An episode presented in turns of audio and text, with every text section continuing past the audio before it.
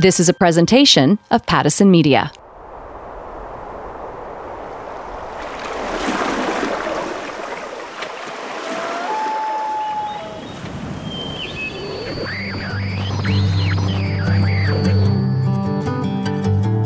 Amplify Canada is an initiative created by Pattison Media, designed to celebrate and elevate small businesses, the backbone of our economy.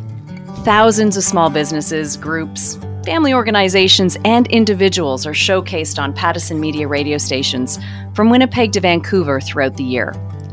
Every month, we go deeper and share the incredible journey of a few that have made an impact on their community. Some have flourished, others may need a little extra love and support. These are their stories. Welcome to Amplify Canada.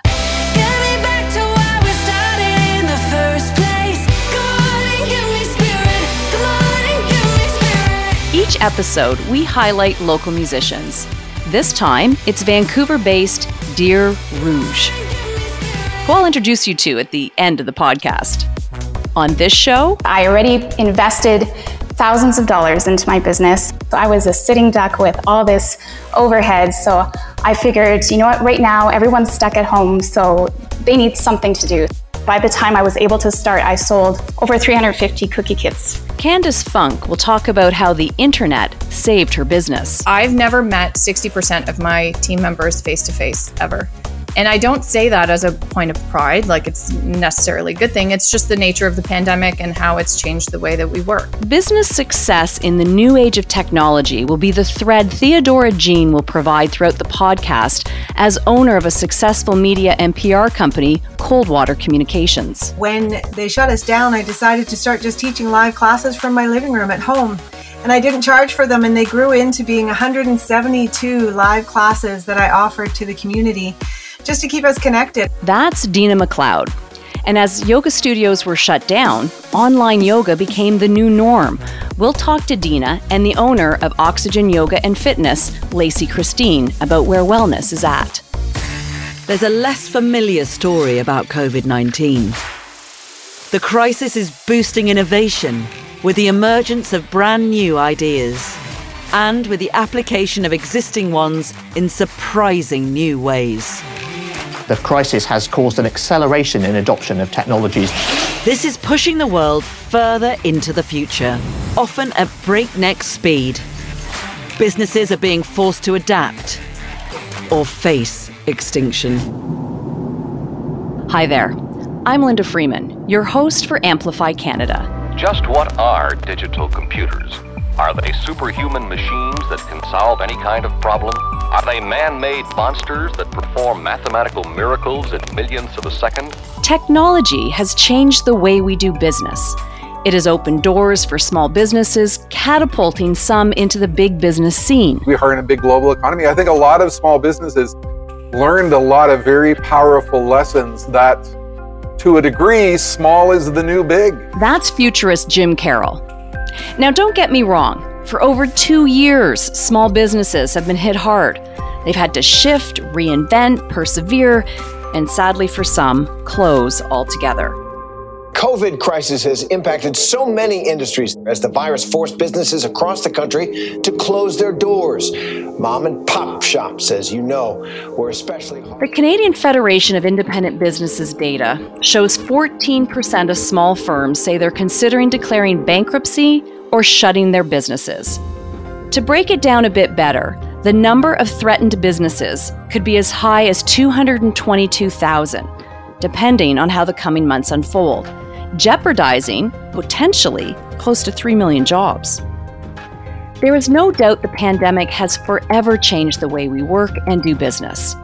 Business owner or not, we've become connoisseurs of technology, and it's here to stay. On this episode, we explore the importance technology plays in business. This country is built on small businesses. Let's listen to the stories of the changing face of technology and its key to the survival of Canadian small businesses. I think there's deep transformational trends which have unfolded here that guys like me have predicted for a long time that have a massive benefit to society overall. The acceptance of what were once crazy technologies into our lives has disappeared. we've seen sort of this cross-generational connection work. I mean, if you look at a two-year-old who is connected virtually with their grandfather or grandmother by an iPad, by a Zoom or something, it's magical. In the world of healthcare, I mean, practical applications, twenty-five years ago, I was saying, look, we can do a lot in the world of healthcare if we virtualize it. We do virtual visits and we talk to our doctor via a computer. It took the pandemic to force that issue. I think a lot of people have discovered the beauty and time savings by doing a simple five-minute call with a doctor as opposed to a forty-five minute drive with a visit. The pandemic made everything faster. So the gap that was there before between the ability of organizations to deal with the future and that rate of change, it was there, and now it's astronomically bigger. And so if you're not of a mindset that I'm going to do everything I can to keep up in my industry with the trends as they are unfolding, you're going to fall behind. That was futurist Jim Carroll, who was introduced to us in episode seven, Small is the New Big, where we talked about business to business and how the pandemic catapulted some small businesses into the big business arena. He certainly nailed it twenty-five years ago. I guess that's why he's a futurist. But it certainly sets the tone and stage for the importance of small businesses and the role technology plays.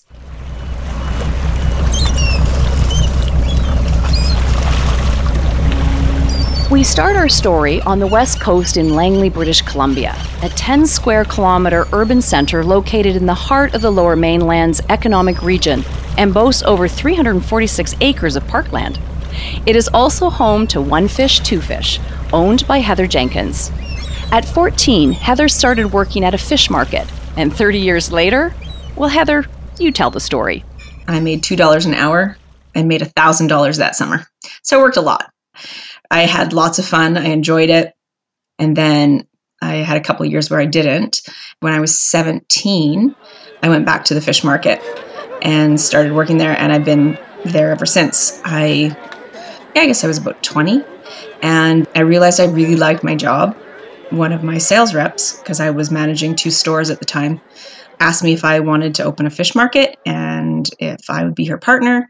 And I said, I'm twenty-three years old. What have I got to lose? Worst thing that happens is it doesn't work. And I loved coming to work every day. Then I bought her out in two thousand five. She decided it wasn't for her anymore, but we've stayed friends and opened in nineteen ninety-eight. I love coming to work every day. My community has been supporting me so well for so many years, and I love to support them. I couldn't be happier, really.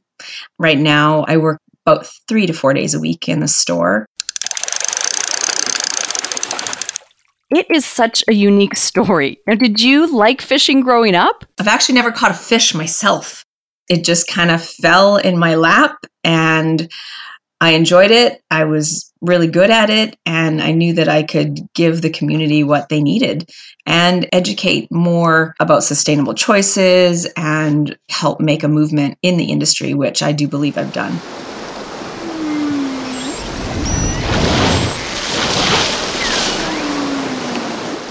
Well, for sure, sustainability is a big part of what you do. And you've partnered with the National Oceanwise program. They have the Oceanwise program where the restaurants would sign up to have sustainable seafood choices. And I went to them and said, I want to be Oceanwise. I already do that. This is what I do. And so I ended up being the first fish market in the Lower Mainland to become Oceanwise. And they were happy to oblige me, which was nice. So I've always worked to make sure that my choices that I have in the store are sustainable, giving options to customers and educating them. two thousand nine was when we got our certification, but I was doing it much before that, trying to make sure that we all, all have healthy oceans later. Such an important program for the health of our fisheries now and in the future. And with that, let's shift and talk about the big technology shift for businesses. And has it changed your business? I don't think our use of technology has changed per se. We'll tell people that things are Oceanwise or that we have certain products that are produced locally. We've tried to work more closely with some of our local suppliers and helping our local fishermen. So working with those people and connecting with them through social media has probably been about the most. As of late, we've pretty much just been using Facebook and Instagram to kind of work what's happening in the store and tell everybody what's new and exciting. Did the pandemic change the way you manage your business? Or should I ask, did you even see a change? The pandemic really did open our eyes a lot. We had a lot of people find us that didn't know we were here because they were at home cooking, and so many people that were just in our backyard that didn't even know and sort of went online and said, oh, look, there's a fish market. So we've gained a lot of people, which was wonderful. We started doing delivery during the pandemic, which was really helpful for a lot of people. And we started doing the curbside pickup. So it's opened more of an online opportunity when people were at home trying new things, like sort of giving you an insight about how internet and technology can help you garner a new market. How are you going to use that in the future? We have some people that we will ship fish to all over the country. So I'm not sure if that's something that we will look at more in the next year or so, because there are so many people that can't access good seafood, or customers who've moved away. I've moved here and I've moved there and I can't get fish anything like yours. So that might be something. We'll be looking at doing a new website in the next while as well. So some online ordering very well may be something that is in the future. We've talked about doing some different classes and things like that on shucking oysters and cutting up a fish, cutting a halibut, doing all those sorts of things. And I think that is definitely coming down the line for sure. You've been at this for thirty years. Do you think your kids will follow in your footsteps? I'm sure it's challenging to get them to help out because they are pretty young. They're getting better. You know, they used to roll their eyes. Oh, we have to go to the store. But now they're getting better. It's a little bit more exciting for them now. They're sort of understanding a little bit more what's going on. And my eleven-year-old wants money. So he, he now is intrigued on how he could make money coming to the store. So that's good. Get him started early. Did you think back when you were fourteen that this would be your life? My first day I came back and I said, I'm not doing that again. This is terrible. And here I am thirty some years later, still in the fish market, but loving it. Thanks, Heather. I'll be watching for the oyster shucking video. That's a great idea.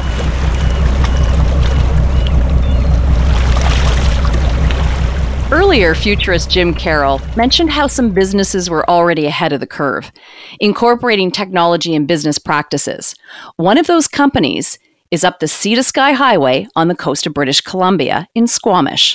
The company, Coldwater Communications. The founder, Theodora Jean. She organically developed a virtual company about a year before the pandemic.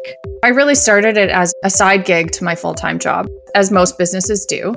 And for me, it really served as a creative outlet that has grown and sort of snowballed over the past three years. And now we're a team of twenty specialists in media and public relations, brand strategy, corporate communications, and thought leadership. And what's really interesting is that our team is and always has been entirely remote work. So we've never had a physical office. We're spread out across the country. And it was like this before COVID, and COVID didn't really change much in how we worked and operated.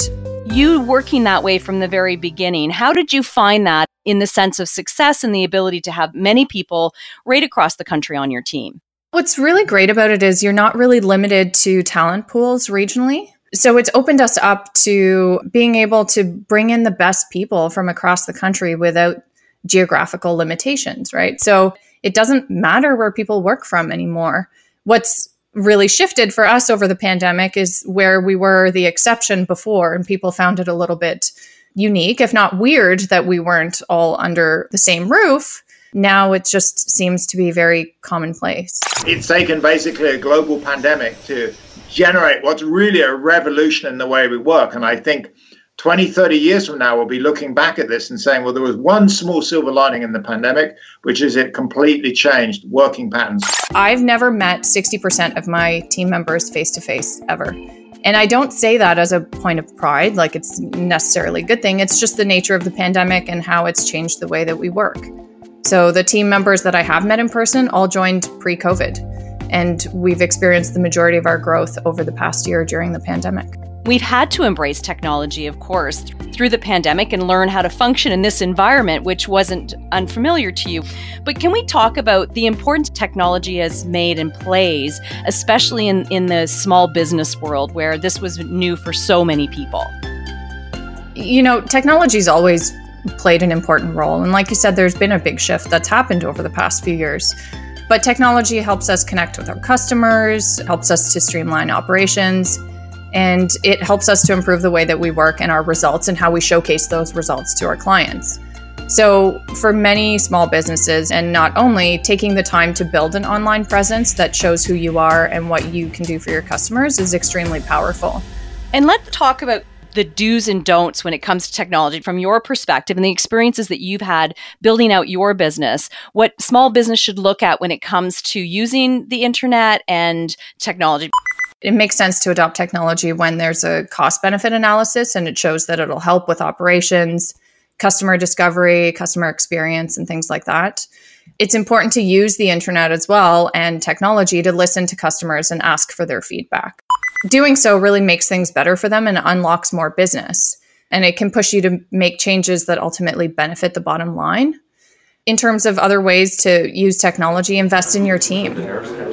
Good people will add a lot of value and go above and beyond.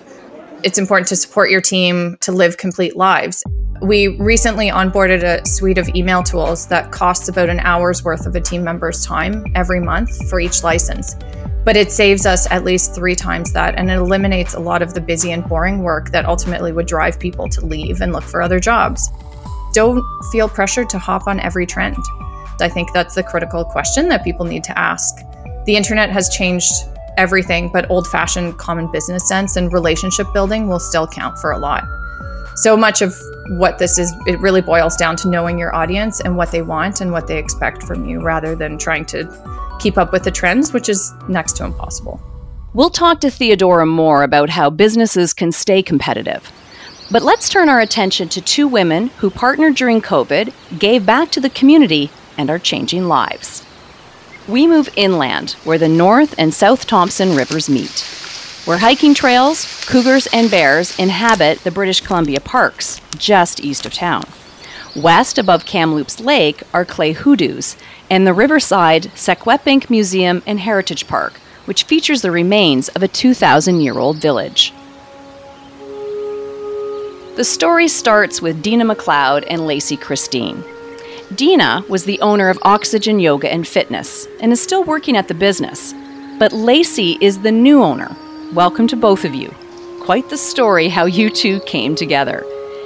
Dina, when the pandemic hit, you quickly pivoted, embracing technology, and you started teaching online for free during a challenging time. Yeah, it's true. It was really challenging, actually, when they first shut us down here in British Columbia with the pandemic. And honestly, I think we were like everyone else. We're like, oh, it'll just be for a couple weeks. But then when it was extended and extended, I realized that we needed to keep the community connected. We were in our best quarter that we had had as a new business, just getting started and getting our feet under us. And then we had to kind of start all over. So when they shut us down, I decided to start just teaching live classes from my living room at home. And I didn't charge for them, and they grew into being one hundred seventy-two live classes that I offered to the community just to keep us connected. And I know that we actually grew some fans across Canada because of it, which was super fun. And I mean, they got to know my pets and my cats and my dogs and my family. And then we were resettling into the new rules and the parameters surrounding the pandemic. And then we were closed again due to that second wave. And then a third wave. And then a fourth wave. And then I realized that there was no way I could survive it financially. And I was destitute to find someone who could take it. It was sort of like rehoming your favorite pet. You had to find the right person for it, and Lacey was that person. I call her my guardian angel, and I get emotional when I think about it. It must have been hard having to look for someone to take over the studio. For me, it's been a really powerful journey. It's hard to let it go, but I'm so happy to still be part of community. And then when Lacey and her partner Lisa came in in November and bought the studio, I was fortunate enough to be allowed to stay on as a manager and a trainer, and the three of us have continued to create a beautiful community, and it's really lovely, and I'm really blessed that we were able to save the community. Tough times and transitions for so many small businesses. But I have to go back to the online classes. I know these have been life-saving for so many people, and a great example of the key role technology plays in our lives, especially now. What made you think of using the power of the internet and social media when the pandemic hit? Well, it's so interesting because even we talk in the yoga community and even through the yogic lens that, oh, you got to unplug to, you know, really find your center. And then during the pandemic, you had to plug back in. And boy, you had to plug back in regularly. So I found that people were using social media more than ever to stay connected. Welcome, my friends. Welcome to your ritual. It's good. Every morning I woke up and we did a seven a.m. meditation class that was a guided meditation, the spiritual practice of yoga.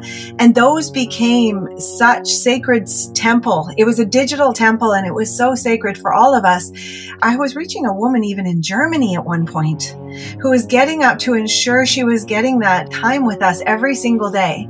And then I decided that I would just keep them on Facebook so that people could use those videos at any time. If anyone was struggling coming back into studios, well, you had all of these free classes to tap back into.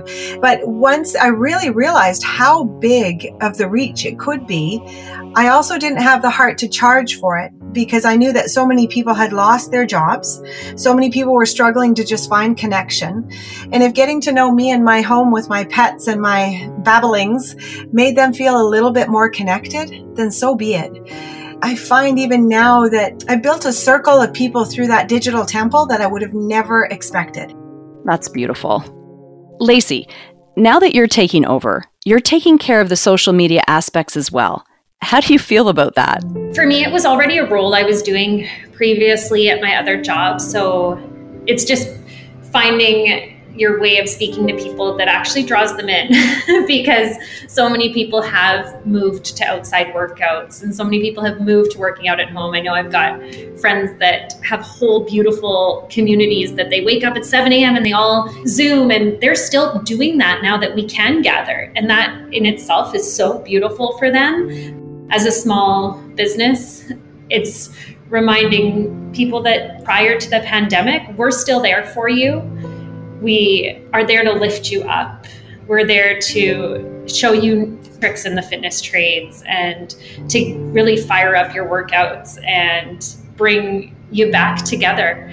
So on behalf of all of fitness in our industry, just remembering why did you start doing something, and go back and just visit one of your old favorite fitness studios if you can and just pop in, say hi, do a drop in. Just those little touch points means so much for small business. It's crazy. And Lacey, can you tell me, now that you're taking over, what your plans are moving forward? I know when we spoke before, you said you're helping charities. What's your overall vision? We've started navigating with other small businesses in the community. I know we do have a beautiful relationship that Dina had set up previously with Monte Creek Wineries in Kamloops. So we're able to get out there. I think Is it ten times, Dina? Yeah, this summer we're out there ten times. It's super fun. ten times to do yoga, fitness, Zumba, wine, and lunch. So we're going to be having that. And then the other thing that we're looking to be able to offer to the community is on Fridays, we're going to take our Friday class in the evening, and we're going to be dedicating it to a local charity monthly. So every Friday at that specific time, people are invited to come, pay likely by donation. We're just working on the logistics of it. And then at the end of the month, we make that donation to a charity in the community. So we're hoping that it is successful for the community and just gives back because we're hurting in small business at so many different levels. And the food banks have been hit so hard with the pandemic, and just really ramping up how we can support it in the community. Technology is important, and it's allowed so many businesses to expand and even survive. But in your business, it can never replace human interaction. It doesn't matter how many beautiful posts you make on social media. It doesn't matter how many times we go live, getting out there and being like, hey, how are you today? Get in here and give me a hug is really what's going to make that connection and show people that we are there, we are community. The thing I love most about Kamloops is that there's a club for everything. There's a club for riding bikes, for running, for jumping, for, you know, there's so many different types and spectrums of yoga that are offered and so many fabulous businesses. So it's just getting out there and rubbing elbows with everyone and saying, hey, we're here, come check out our place. For small businesses, we really need to support each other. And as women, when we stand up and we empower each other and we support each other, there's so many women-owned businesses in Kamloops, and we collaborate all the time. And I am so grateful for that, and that Lacey is continuing and taking that torch and running with it so high. So I'm really proud of you, Lacey. Thank you for that. Thank you. Everything you said is exactly what Amplify Canada is about. Seeing how small and local businesses collaborate with each other, lift each other up, and support one another. I'm so happy to speak to both of you. Thanks.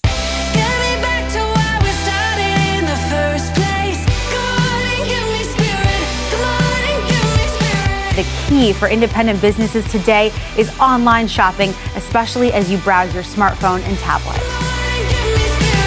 Now, as promised, let's talk about how businesses can stay competitive in the technology world. Back to Theodora Jean, founder of Coldwater Communications. In a world that is inundated with so much technology, and you're trying to make your mark and stand out, Theodora, what should small businesses do? I think really knowing your audience is key. Understanding their wants and their needs, and then working to address them. That's critical. Effective communication is a really big part of that. And so technology plays a big role, I would say, in really understanding your audience. Even something like social listening. Rather than talking to people face to face and getting their feedback in that way, there's an opportunity to go online and see what people are either saying about you or seeing about products that you offer or similar products. Gathering information in an online space is really critical to kind of addressing their needs and wants and problem solving. And such a big part of all this is that storytelling component. What advice can you give businesses in the sense of ensuring they're telling a good story, that their story will get attention? It's important to keep that story simple and to make it emotionally compelling so that it really resonates with your audience. And that ties into knowing your audience. Understanding who your audience is and what they're looking for will make the difference between something that speaks to them and something that makes them hit the back button or look at their phone. And one way you can do that is to make a habit of profiling them with your imagination before starting your story. Write down what you can guess about your average customer's needs and their interests. Take the opportunity to talk to your existing customers. They'll not only tell you what they want, but they might offer up ways that you can make things even better for them. So not just talking at people, but also listening to the feedback that they have. And then make your story tangible, have it solve problems, and be results-based. When you think about all those pieces and components and everything that moves around, and then how you get that out there by the use of technology. It's all part of a bigger package. And what we're talking about here are different tactics. But you have to have a strategy for getting your message out there, and then identifying what avenues will get the greatest results for you. We'll be back with Theodora to talk about the future of business before we wrap up. But let's head to Medicine Hat, or the Hat, as it can be referred to. In twenty twenty-one, the Sunny City was ranked twenty-first out of four hundred fifteen cities in Maclean's Canada's Best Communities. And anyone who is connected with Baking with Candace would likely add her to the list of why you should want to live in Medicine Hat. Candace Funk started the business a couple of years before the pandemic, doing cooking classes on Saturdays, and it became her passion with a focus around cooking with kids. Candace, how did you see there's a gap in the market to take the leap and see the possibilities? I actually learned my love of baking through my grandma. My grandma passed away when I was in grade five, so then after that I just took it on myself to learn as much as I could on my own. So then after that, I shifted gears, I turned into personal training, but then my love of baking just always came back. So I was baking at the farmer's market, had my three kids, and then it was just too much. And then with thinking about having three kids and trying to bake for the farmer's market, even though I'm used to baking a lot at a time, I felt like people were losing that necessity to teach their kids how to bake because there's too much going on. So then with that, I just stepped back and I just took some time in the kitchen with my kids, and I involved them quite a bit with mixing batters and everything. And then I asked around, does anyone want me to come into your house and teach you and your kid? And all of them did not want the mess in their kitchen. And I was like, oh, but I'm just going to teach you. I can clean up after.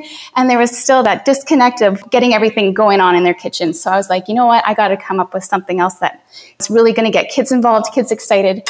So you made the leap and you signed a lease.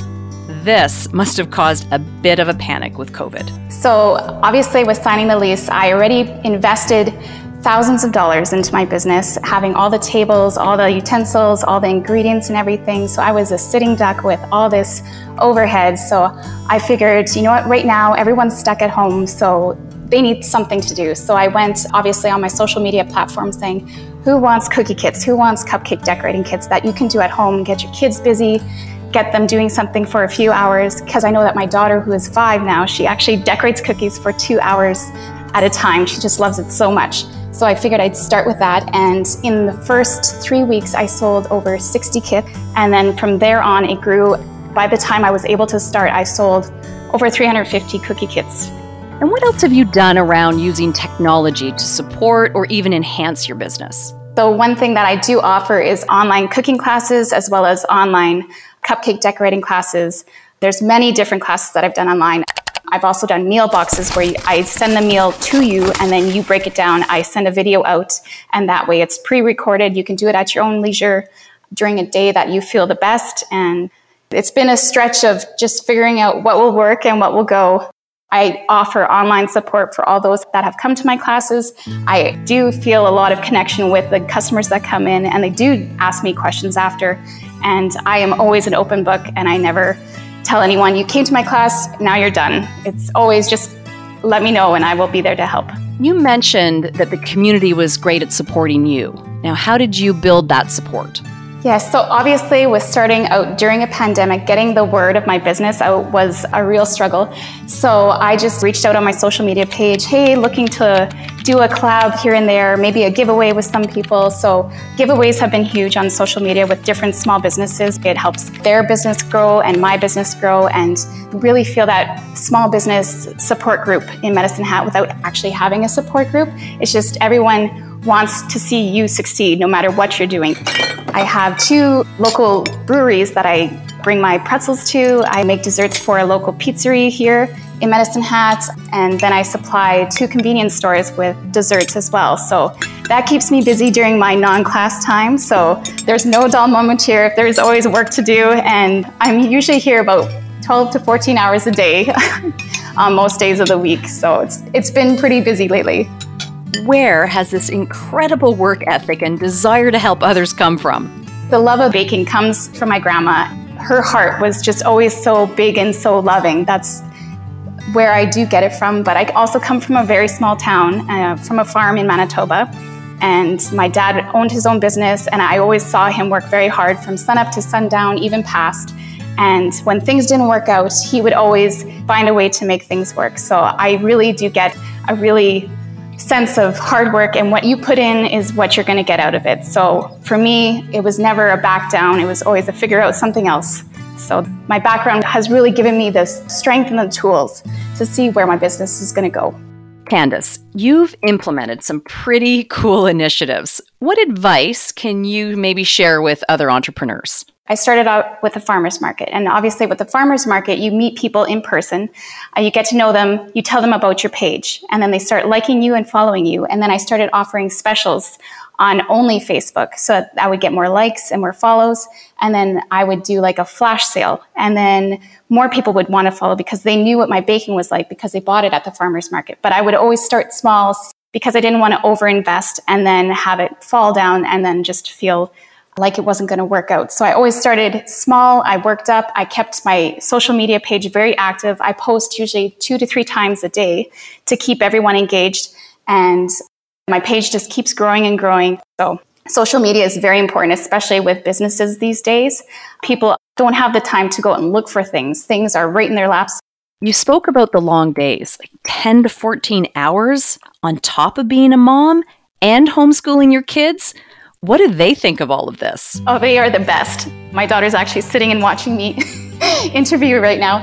But I've always asked them, do you want mommy to keep the store or stay home with you more? And They always say, don't sell your store, I love it, you're doing so awesome, and they're so proud of me, and I have such a support system here. In the middle of the pandemic, I could have just said it was just too hard and I could have given up, but at the end of the year, I asked my kids again, and they're like, no, we want to see you grow, we want to see you get big. So it's quite funny because last year I actually auditioned for the Dragon's Den to incorporate and make my business a chain to go across Canada to connect other Canadians with the same cooking nights. So across Canada would be Mexican night, and you can all connect through a social media platform. Because I feel like through the pandemic, people have really become disconnected with each other and lost that. I didn't get on the show, but I'm going to try again, so we'll see. Candace, I can see that happen.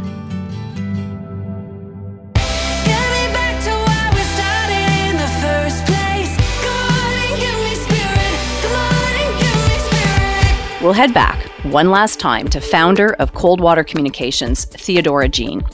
From your lens, what does the future of small business look like and the role that technology will play? I've already sung technology's praises, but I'll say that it's not going anywhere. So the pandemic has created a different relationship between workers and work for a lot of people. Businesses that adopted technology initially as a way to survive restrictions and keep operating will now see a transition back to a more normal way of doing things, but with this extra layer on top that ought to bring them more productivity and flexibility for team members.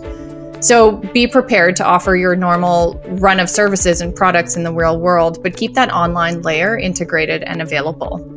And we've also really seen a shift into a job seekers and an employees market. People used to be expected to be in the office five days a week, and that's no longer the norm. And many people now expect to be able to work from home most days of the week, if not all of them. So the underlying thing that makes remote work possible is technology. Virtual meetings, messaging programs, collaborative workspaces, these are all really critical to surviving and thriving, both now and in the future. I always call them pandemic pros, Theodora, in the sense of the positives that have come out of COVID, right? And one of them is that flexibility in our work life that will help balance our home life. Talk about the perspective on how important small business is to our economy in this country. ninety-eight percent of all businesses in B C are small businesses with less than fifty employees. Nationally, small businesses make about forty percent of G D P, so there's an obvious economic importance. But from my perspective, there's an immeasurable amount of social good generated as well that doesn't show up in the numbers. Small businesses create deep community connections. They keep rural and remote communities healthy, both economically and socially. They provide a sense of ownership and purpose for entrepreneurs and their teams. It's about so much more than just the numbers. I love the fact that so many of us feel more connected to our community, even though through much of this we were isolated, but just in the sense of now knowing maybe five or six small businesses in your area because you may have shopped big box before and now all of a sudden you've come a little closer to home. Do you think we'll continue to see that? Do you think that this has opened the eyes to consumers in this country to see and understand the importance of the small businesses in our communities? I hope so. It's hard to say what we'll be like in five, ten years' time, and what we'll forget about and how our behaviors will shift. But I'd like to think that our connections to our communities have deepened. We are more aware of the role of small businesses in our community and the effects when they don't succeed, when they have to close their doors. I see it here where I am in Squamish, and it hurts, honestly. And it has shifted the way that I shop and my behavior. So I really do think that there are lasting lessons that we will take with us into the years to come. We now have shifted who we are and who we serve to be largely an agency focused on working in areas of social justice, environmental and economic justice, and social change. And I'm really, really proud of that. So much good has come out of the pandemic for us in that sense. That must fill your heart. It does. It does. I'm very proud of the work that we're doing. And it's nice to hear those stories of the different doors that have opened for different companies because they've had to shift and change throughout the pandemic. And it'll change business how we know it moving forward. So thank you. Linda, thank you so much for having me. I really appreciate the opportunity. Through creativity, ingenuity, collaboration, and desire, technology is changing the business landscape. Whether it's the local fish market posting online, joining a Zoom cooking or yoga class, or the reinvention of the public relations company. The way we do business has changed forever. Thank you, Dina and Lacey, Candace, Heather, Theodora, and Jim, for your stories and insight. Now head out the door. There's an amazing local business just waiting for you to explore. And thank you to all the people in our communities who nominated them for Amplify Canada.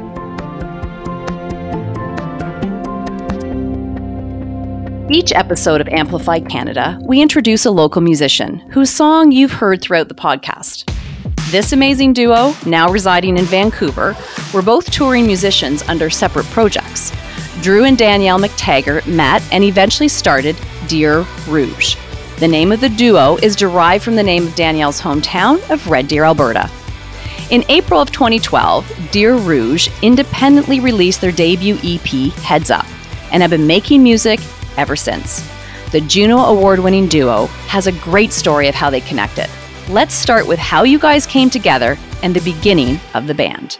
Well, Drew and I were doing separate projects and we became friends through just staying in touch around music. I had a project called Elle at the time. Drew had a project called McLean. And my personal project was tanking hard. Mm-hmm. And I called up Drew for advice and we connected just through talking around music, talking through the struggle of it and the passion we had. And then stayed in touch.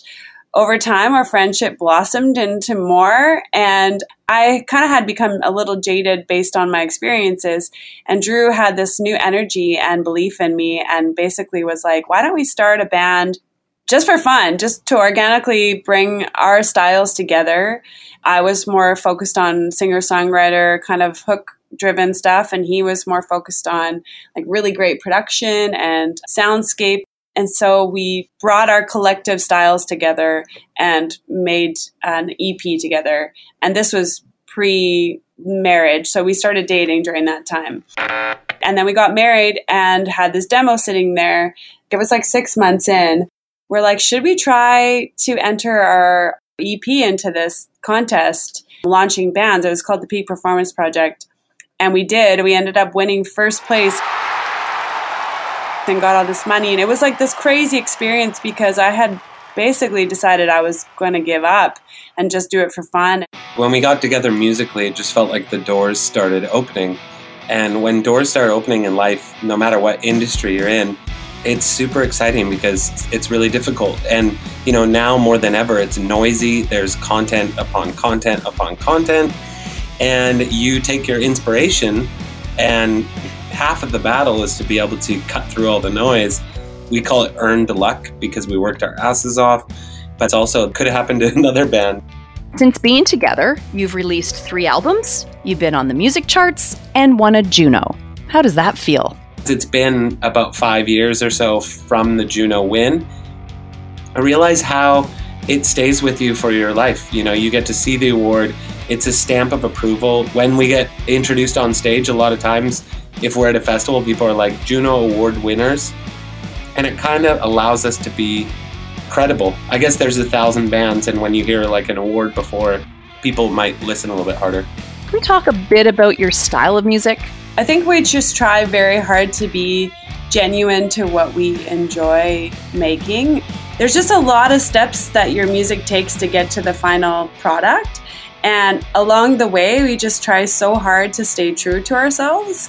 I think by doing that, we keep ending up with something that's uniquely us because we can't help it. But at the end of the day, it's our personalities, it's our light, it's our color that we're taking up in the world. And we want to be true to that. We want to reflect who we are and not try to be someone else. During the pandemic, I know you upped your game, including an appearance on the virtual Canada Day House Party Festival, alongside Sam Roberts' band and Dean Brody. And you hosted online shows playing your albums front to back. I'm trying so hard, harder than most, I'm now this episode is focused on technology and the digital world, so let's talk about that. Social media is a crazy world for anyone who's in the industry, but I think for us, it was our only connection, it kind of taught us the importance of why you use social media to connect with people on a human level, not pretend something you're not. And that's kind of what we leaned into. For a band, sometimes it wasn't the coolest to be sitting on the camera and playing an acoustic set in your living room. But, you know, it was our only output. And so we decided we were just going to do that. We had weekly hangs, and we essentially played acoustic versions of the songs that were going to be this album beforehand, just to touch base with our fan base and to reach out to people. You can't fake real human contact. You do it for a bit, and then it's really nice, and it's nice to connect with people. But it's also, Zoom is Zoom. It's not the same as being with someone in person. Throughout the podcast, we've been featuring the song Gimme Spirit. Can you tell me your favorite part of the song and talk about the lyrics? I think our favorite one, I can answer on both of us, take me back to why we started in the first place. That kind of embodies what the song is about and kind of embodies what we were going for with this album, to try and tap into that energy. Like, it was the first thing we've ever done musically, trying to feel that energy, attach it to the project. I love that lyric. And on that note, here's Dear Rouge with Gimme Spirit.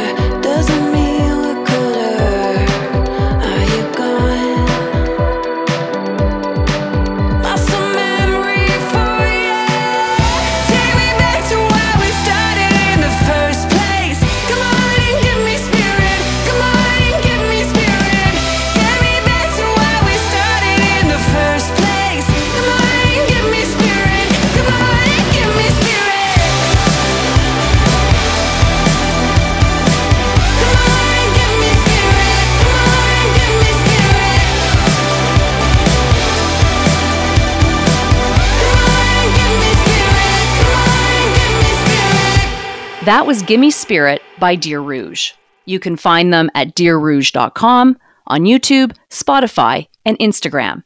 And for sure, check out their touring dates. Well worth it.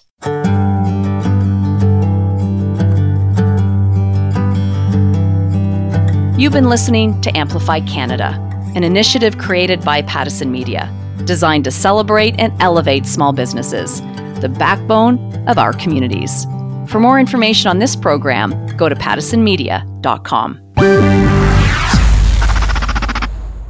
This is a presentation of Pattison Media.